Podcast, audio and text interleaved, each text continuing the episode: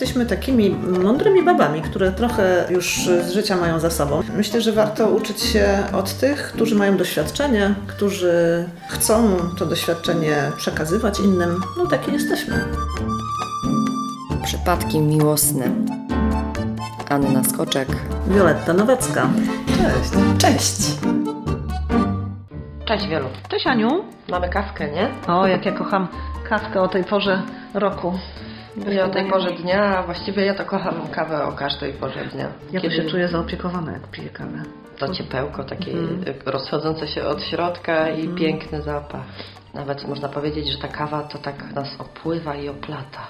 Jak dzisiejszy temat. No właśnie to się tak ładnie zgrywa, bo dzisiaj porozmawiamy sobie o... O kobietach, bluszczach. Temat Tak, roślinny. Właśnie, temat roślinny, eko. Mhm. Ale często jednak pojawia się takie, takie hasło, co? Że to jest kobieta bluszcz. Brzmi bardzo ładnie, a w rzeczywistości doświadcza się dosyć niemiło. No powiedz mi w takim układzie, kim jest kobieta bluszcz i jak, jak wygląda związek z kobietą bluszcz? Kobieta bluszcz jawi się na początku jako bardzo życzliwie nastawiona istota, bardzo delikatna, krucha, kobieca niesłychanie, taka, która chętnie słucha, mruga oczami, o, mężczyźni to uwielbiają, dostępna seksualnie, atrakcyjna. Taka jest na początku i to jest zaproszenie dla mężczyzny, żeby on się nią zaopiekował. Kobieta bluszcz tak naprawdę prezentuje szereg zachowań takich zależnych i bezradnych, które uruchamiają w męskich mężczyznach potrzeby służby. Oni Czyli się ona, czują ona wezwani. też się zna na tej męskiej psychice? Nie, niekoniecznie. To, później powiem, od czego to zależy i że wolę znowu nie lansować tezy, że kobiety bluszcze są z premedytacją to No robią. wiem, Chociaż ja część, śmieję, ja wiem, ale tak. część na pewno to robi, ale nie sądzę, żeby większość. Żeby większość ludzi w ogóle była i świadoma, i robiła coś z premedytacją. Więc kobieta bluszcz ma pewien taki mechanizm zależności, z którego często nie zdaje sobie sprawy i ma go od bardzo, bardzo dawna, od czasów dziecka. Czyli ona taka niby dorosła, ale ciągle od niego na przykład, jak już po tych okresie randek, czegoś chce i umie bardzo ładnie o to poprosić. I umie prosić pięknie o przysługi, o prezenty, o pieniądze. A on właśnie już zaproszony do roli dawcy zaczyna tam służyć i kręcić się wokół niej, zwłaszcza, że ona jest dostępna seksualnie i atrakcyjna. Ona nie podejmuje inicjatywy, mówi teraz wybierz, to y, twoja wola, a mężczyzna się cieszy na początek, no bo on lubi decydować. Im dłużej jest z tą kobietą, no to tam się nadecyduje, nadecyduje, a w którymś momencie zacznie się męczyć. No właśnie, bo powiedziałaś, że to de- podejmowanie decyzji przez mężczyzn w tej początkowej fazie związków ich cieszy. Mhm. I kiedy przestaje cieszyć? Wiesz, kiedy on musi zacząć podejmować już decyzje za dwie osoby. I jak te sprawy się zaczynają nawarstwiać, że właściwie on staje się jej opiekunem i zaczynają we wszystkim wyręczać. Kiedy ona tą bezradność deklaruje właściwie w każdym obszarze życia. Ona nie może zrobić prawka, tam nie opłaci rachunków, bo nie umie, twierdzi, nie pojedzie tramwajem w skrajnych przypadkach, bo ona też się czegoś boi, o, bo maleńki. No więc jak to tak się y, dzieje dzień po dniu, to taki mężczyzna ma tej roboty za, za dwoje i za jakiś czas jest zmęczony emocjonalnie i też fizycznie, bo on często za nią robi bardzo wiele różnych takich zajęć, którą dorosła no, kobieta mogłaby robić sama. A on jest szoferem, też y, często bankomatem do zarabiania pieniędzy, nierzadko też już się dziećmi opiekuje, a ona to leży i pachnie. Może. I mówi, że się boi. I mówi, że się boi, że nie może, że nie umie. No takie to jest. I nie chce wziąć odpowiedzialności za siebie, czyli nie chce się wzmocnić. Ona stworzyła ze swojej kruchości majestat. No i szuka opiekuna. Szuka Ale to wiesz, to jak- brzmi to dobrze, w sensie, że jej musi być dobrze. O tak, kobieta blusz naprawdę ma wspaniałe życie, bo ona ma ustawione przez tego partnera wszystkie swoje funkcje życiowe i często na bardzo wysokim poziomie. I jej się nie opłaca być dorosłą do czasu, aż on jej nie opuści. Mm, Bo taki zmęczony mężczyzna, mimo że uwikłany też przez lata, no to bywa, że się zrozumie, co tu jest grane i będzie chciał się wyswobodzić i będzie chciał być w związku z dorosłą, bo bluszcz nie jest dorosła. Ona utknęła w fazie bezradności dziecięcej. Powiedziałaś o tym, że ona tak oplata mm, tymi swoimi wymaganiami, można powiedzieć, tymi właśnie prośbami, a Mhm. miłością? Można zabić miłością? Ona osacza też tą bliskością. Ona jej daje jakby w nadmiarze. Ona w ten sposób wiąże ze sobą partnera, zalewając go tą miłością. Bywa. No jeśli on to dostaje w takiej ekstra e, ilości, to często się też czuje zobowiązany oddać, mimo że na nadmiar miłości nigdy się nie udaje dać drugiego nadmiaru, bo wtedy kto by uniósł ten tak, nadmiar z jednej i z drugiej strony. Więc to jest taki rodzaj uwikłania, to osaczenie. Zresztą mm, kobiety bluszcze nie dają przysług potrzebnych, bo nigdy nie sprawdzają, co komu potrzebne. One dają na wyrost takie no, nieproszone te przysługi e, związane właśnie z okazywaniem uczuć, czy Czyli to przytulanie, wieszanie się na, na szyi, masażyk. Mm, Tak, to bycie w towarzystwie jego, bo ona chce wszystko robić z nim razem y, i dla niej się wydaje, że to jest coś e, fajnego, mm, że będziemy Tak, tutaj że dostępne dla niego. razem. Tak, wszystko razem zrobimy. Jest Kupimy fajnego? sobie takie same kurteczki. Tak, i do kolegów twoich y, też pójdziemy razem, więc ona jakby ma w prezencie tą więź, której on wcale nie chce w takim wymiarze, bo one chciałoby związku, w której 100% jeden na drugim siedzi, a y, żaden zdrowy mężczyzna nie, nie chce takiego związku, chyba żaden też człowiek niedobrze się czuje, kiedy nie ma w ogóle autonomii i nie ma miejsca ani czasu na jego indywidualność. A kobiety bluszcze nie pozostawiają tutaj miejsca na indywidualność. To skąd się u nich to bierze? Skąd się biorą kobiety bluszcze? Wiesz, albo y, to jest tak, że jako dziewczynka ta osoba była wychowywana w takim niedostatku uczuciowym od taty. Tata albo nieobecny, albo przemocowy, albo niedostępny emocjonalnie. Taki brak pozytywnego wzorca ojca sprawia, że ta kobieta czuje się wewnątrz nie, niepełnowartościowa i ona zaczyna jakby przez to oplatanie, bluszczowanie służyć temu mężczyźnie jak służąca. Czyli ona na tym takim poczuciu niebycia wystarczająco dobrą, ale też i właśnie taka, która no, nie umie sobie sama dać rady. No i ten, ten pierwszy, ten, ten wzorzec, że ona taka w roli poniżej. Ale są też taki, taki kawałek z przeszłości, gdzie dziewczynka dostała jakby tego ojca, który ją rozpieszczał. I ona dzisiaj wchodzi w tą rolę dorosłą z takim przeświadczeniem, że mężczyzna musi być jak tatuś, dawać jej w nadmiarze i ona sobie to rości i ona jest królewna z kolei. I taka królewna mówi, mi się należy, yy, ja tutaj nie będę się wysilać, bo mój tata nie pozwolił mi się wysilać w żadnej sprawie. Ja sobie zrobię, tutaj znajdę partnera, który mi tatę zastąpi i będzie mi służył, jak paś. Ale też oczywiście na tym poziomie nieświadomym, co? Tak, tak, tak. Ja nie sądzę, żeby to było świadome, ale zazwyczaj takie dwie postawy można by tutaj gdzieś znaleźć. Pewnie i więcej, ale dzisiaj mamy skróconą wersję, więc wybieramy sobie uproszczoną psychologię. Jak to się dzieje, że tym kobietom bluszczom łatwo jest zdobywać kolejnych mężczyzn? I ich tak pikłać i, i tak właśnie gdzieś tam z nich korzystać i wysysać z nich też i energię, i może jakieś dobra, pieniądze i, i tak dalej, i tak dalej. Jak to jest? Bo to jest ich dominująca strategia do, do życia. One się nie męczą. Wydaje się, że często jest tak, że kobiety bluszcze nie mają trudności w znalezieniu partnerów. Akurat chyba w tym przypadku to nie jest dobrze powiedziane, nie? Ale. Kandydatów na opiekunów. O. Bo one mają ten pakiet, który mężczyźni zwykle, wszyscy mężczyźni bardzo lubią. Ten początk, startowy pakiet. Dokładnie brzmi. Właśnie one, one są takie, jak każdy mężczyzna chce, żeby w pierwszych randkach kobieta się zachowywała. Czyli ona słucha, ona, ona oddaje tą władzę, ona się nie pcha do swojego zdania, ona bardzo chętnie przyjmuje to, co mężczyźni tam lubią dawać na tych pierwszych randkach, nie jak kobiety silne, niezależne, mówią wszystko sama. Ona chce dostać. No mężczyzna zaczyna się uwijać przy takiej kobiecie i to jest jakby na, dla, bardzo atrakcyjne dla mężczyzn. A poza tym, jak mówię, ona dba o urodę, ona dba o siebie, Co już zaczyna być męczące z kobietą bluszcz i, i po jakim czasie można poczuć już tu takie zmęczenie, czy poczuć ten ciężar gatunkowy bycia tym ciągle człowiekiem, który podejmuje decyzje, który ciągle coś musi organizować. Wiesz, jeśli to się przeradza w, w związek nierandkowy, to już po krótkim czasie od zamieszkania razem wyraźnie widać, co to są za role. Że to pozorne jej dawanie wcale nie jest takie bezinteresowne. Nie jest flirtem. Nie jest flirtem i że tak, i że ona pociąga do odpowiedzialności tego mężczyznę jednak do opiekowania się nią w dwójnasób. Ale bywa tak, że przez to, że ona to robi tak sprytnie, właśnie tak na miękko, y, bez żadnej agresji, to ona, kobieta blusz, często zaprasza do takich wieloletnich uwikłań mężczyzn, którzy wychowali się w takim schemacie, że łatwo im poczuć te uczucia, jak- jakie towarzyszyły im na, przykład w przeszłości, kiedy oni komuś współczuli. Mam na myśli na przykład mężczyzn z rodzin, w którym był jakiś rodzaj patologii.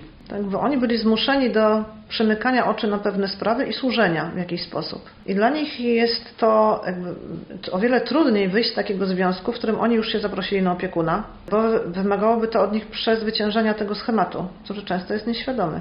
że oni się czują jakby zobowiązani, żeby kontynuować tą nierówną walkę w tym związku i bardzo często dopiero wtedy, jak są skrajnie wyczerpani, trafiają do mnie do, na terapię. I często w ogóle jeszcze myśląc, że mogą zrobić coś więcej. O rany, czyli to trochę jak z kobietą, która jest z psychofagiem. Tak, tak, to jest coś takiego. Że mówią, że co oni już tyle zrobili i tam jeszcze coś się nie układa ciągle. I co oni jeszcze mogą?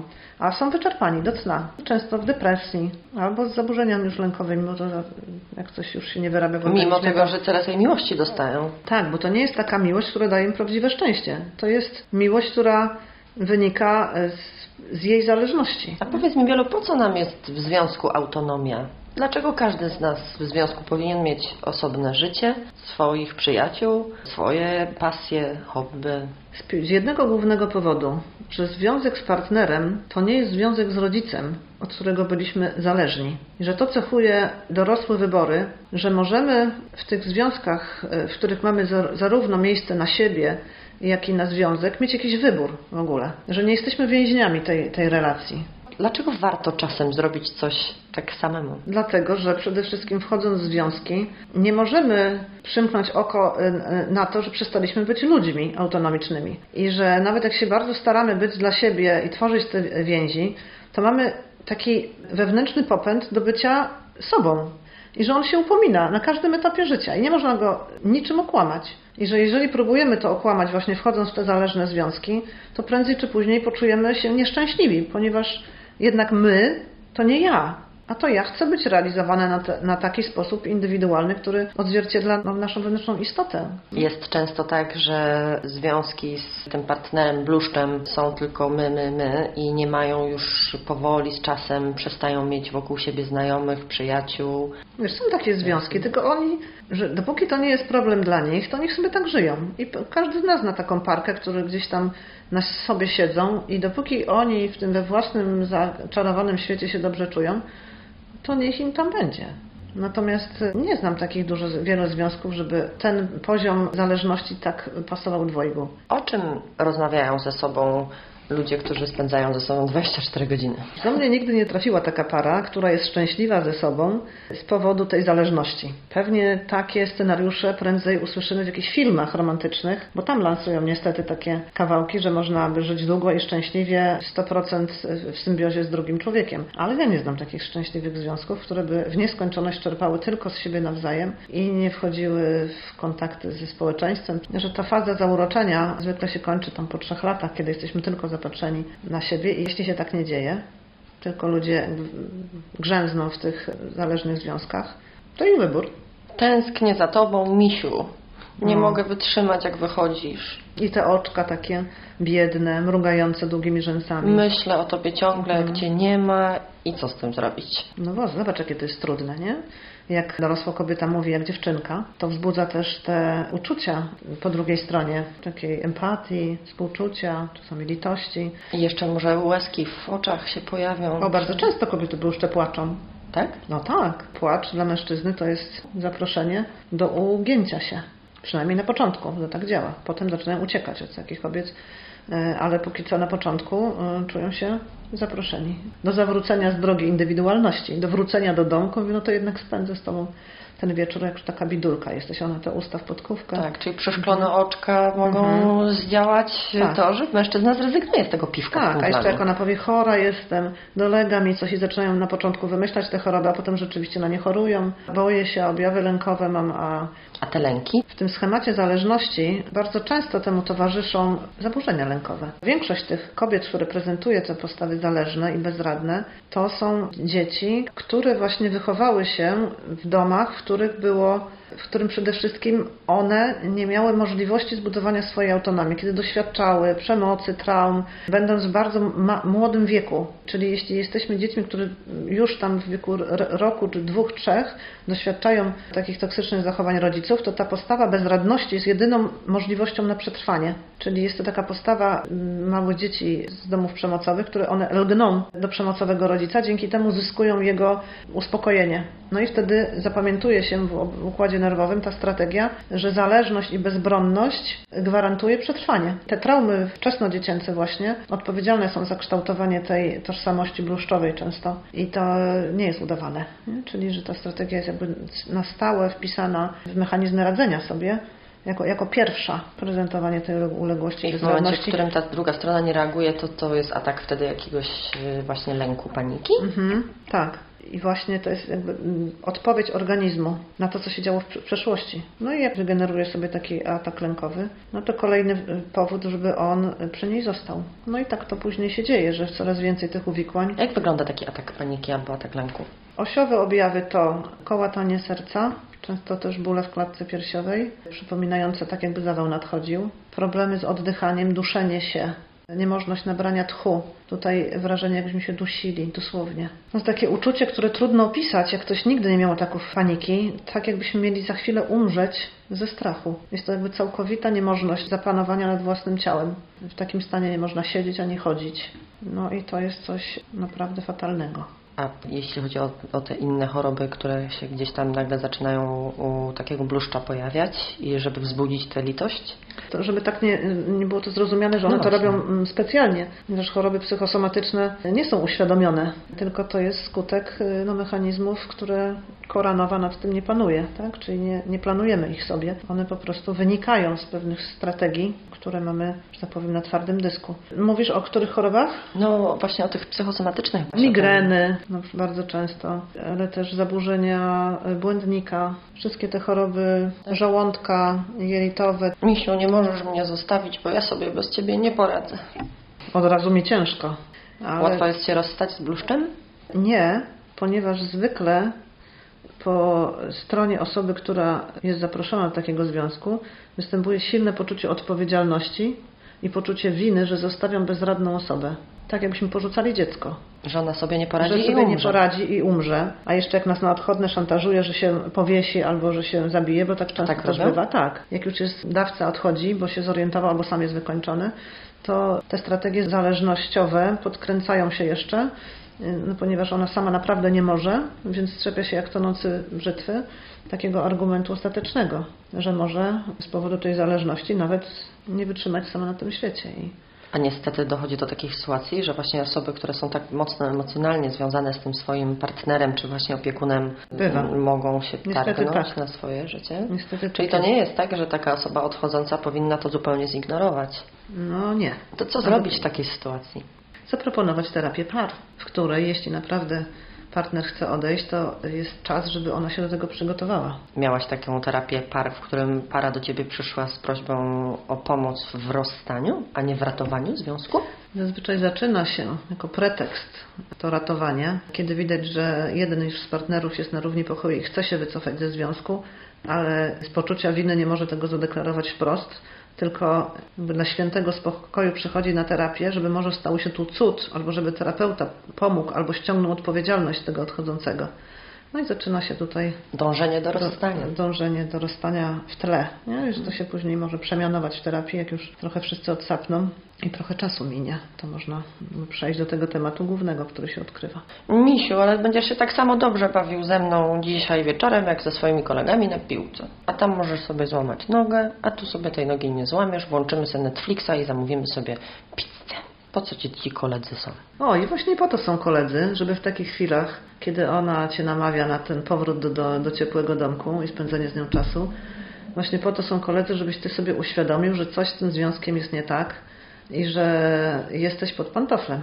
Bo jednak należy słuchać głosu innych, jak chórem ci mówią koledzy, że tak nie mają w swoich związkach i że ich kobiety nie są tak bezradne, zależne i tak skoncentrowane na nich, to warto wziąć to pod uwagę. I takie męskie wypady i to, co tam chłopy mówią. Bo my sobie tutaj rozmawiamy o tych związkach mhm. i przypadkach miłosnych. Powiedz mi, czy mężczyźni też sobie rozmawiają o swoich kobietach i o tym, o swoich związkach? Ja bym chciała kiedyś wejść do szafy, kiedy oni się umawiają na piwo albo na, na mecz, ale nigdy Niestety nie zrobiłam jeszcze tego i choćby nie wiadomo co, to nie wiem, co tam się dzieje, a bardzo bym chciała. Wiem tylko na pewno, że mężczyźni na takich spotkaniach nie opowiadają takich szczegółów jak kobiety sobie nawzajem, ale mówią z grubej rury i to może dla męskiej psychiki jest lepsze. Nie? Kiedy oceniają siebie nawzajem, nie bądź bo- frajer, O, i nie ty pantoflarzu, ty. ty pantoflarzu, mówi. No i wtedy może, może takie coś jest e, lepsze nie? dla takiej męskiej psychiki, jak usłyszę od mężczyzny. Taki trochę kubeł zimnej wody w tym momencie, bo albo taki sygnał, żeby zacząć myśleć, kurczę, to mój kumpel tak nie ma ze swoją laską, Mhm. że ona ciągle tylko z nim, z nim, z nim, no, a jego, nie wiem, jego, jego laska chodzi na naukę gry na pianinie, chodzi sobie na basen, jeszcze ma jakieś inne życie, a moja Tak, to tylko, tylko chce, czeka w domu mm, No. z tymi kapciami. czeka w domu i kocyk tylko i tak. Mhm. I ciągle tylko bręczy za towarzystwem, nie? że to jest coś nie jest tak po kolei, jak powinno być. Że inni mają inaczej. Mhm. Więc Postulujemy, żeby chodzić na męskie wypady, nawet jak kobieta cię trzyma za nogawkę. I trochę sobie od czasu do czasu po, pogadać o tych babach, Mhm. bo to zdrowe jest. Tak, wrzucić ten temat na męski stół i usłyszeć, co inni mają do powiedzenia. Uczymy. Niech mężczyźni uczą się od mężczyzn, a kobiety od kobiet. Na przykład tak sobie myślę, że gdybym była mężczyzną, to chyba to jest, nie jest miłe usłyszeć, że się jest pantoflem. No to zawsze działa na ambicje, nie? Bo mężczyźni są ambicjonalni, więc jak już jeden z drugim powie, że jesteś pantofel, to myślenie może ruszyć, czyli może taki mężczyzna otworzyć oczy na ten rodzaj uzależnienia, jaki dał się zaprosić z kobietą bluszczem. Mówimy ciągle o kobiecie bluszczu, a to tak samo działają te mechanizmy i są mężczyźni bluszczy? Częściej u kobiet, że ten mechanizm zależny jednak moim zdaniem z kobiecością, Jest a te agresywne z męskością mechanizmy, bo moim zdaniem to hormony te żeńskie, męskie mają tutaj do czynienia, jeśli chodzi o tą statystykę, w jakie schematy popadamy. No to wracając tylko do tego męskiego wypadu, my tu sobie siedzimy z wielą przy kawce, wy idźcie sobie na herbatkę, drodzy panowie, Albo na piwo. albo na piwo, już nie chciałam tego mówić, poobgadujcie sobie trochę te swoje laski, a jak chcecie to włączcie też nasz podcast, bo, bo, bo jak się okazuje i też z sygnałów od Was wiemy, że, że nie tylko kobiety nas słuchają, a i panom tutaj się jakaś wiedza potrafi przydać do życia. O, to zapraszamy i panów. Zapraszamy Was do słuchania i do usłyszenia już za tydzień w naszym podcaście Przypadki Miłosne. Do widzenia. Nawet do usłyszenia. Trzymajcie się. pa, pa.